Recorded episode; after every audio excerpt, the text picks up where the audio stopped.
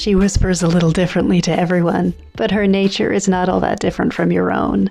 We are all nature in our state of being, and we are all connected on this beautiful, wild, turbulent, and healing pulse of a rock we call the Earth.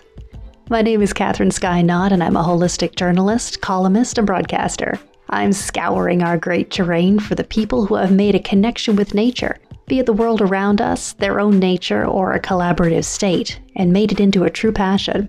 These are the people I think you should meet. So let me introduce you to some new energies, minds that see things a little differently, bodies that ebb and flow to their own vibration. I'm on a hunt, and if you like, I'll take you with me.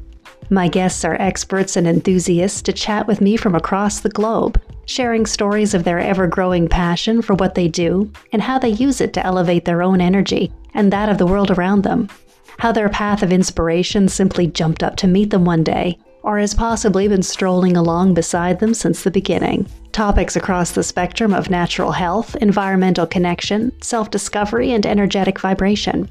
These are my passions, and everyone I talk to inspires me just a little bit more. I meet myself again and again through the world around me. Maybe you're the same way. If so, why don't you join me? I'll speak with a dowser in Scotland about a lifetime spent tracking the lines of the Earth energy, uncovering geopathic stress and improving quality of life for landowners, animals, and for everyday health. We'll travel across the world to New Zealand to meet with a veterinary consultant. She'll have us considering animal communication and the best holistic practices for our family pets. Dropping down in Canada, we'll discuss body meridians and the wisdom of traditional Chinese medicine with an acupuncturist. And then we're off again, delving into dream analysis, cellular therapy, mental health, and to wax the philosophical with a contemporary shaman in Australia. These are a few of my upcoming guests. I'm pretty excited to share their insights and anecdotes with you.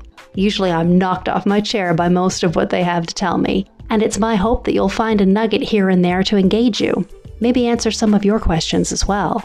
Nothing is ever off the table. Nature is the essence of everything that we are. I take a little esoteric and existential in my coffee every morning. It balances the textures as we sprint like maniacs through life. During an interview with a quantum healing hypnosis practitioner, I underwent hypnosis. I heard myself say that we should study nature when we look for guidance, the lives of trees, flora and fauna, and the societal structure of birds. I also heard myself say that anything can be healed through love. That was my frequency from within. Shall we get started?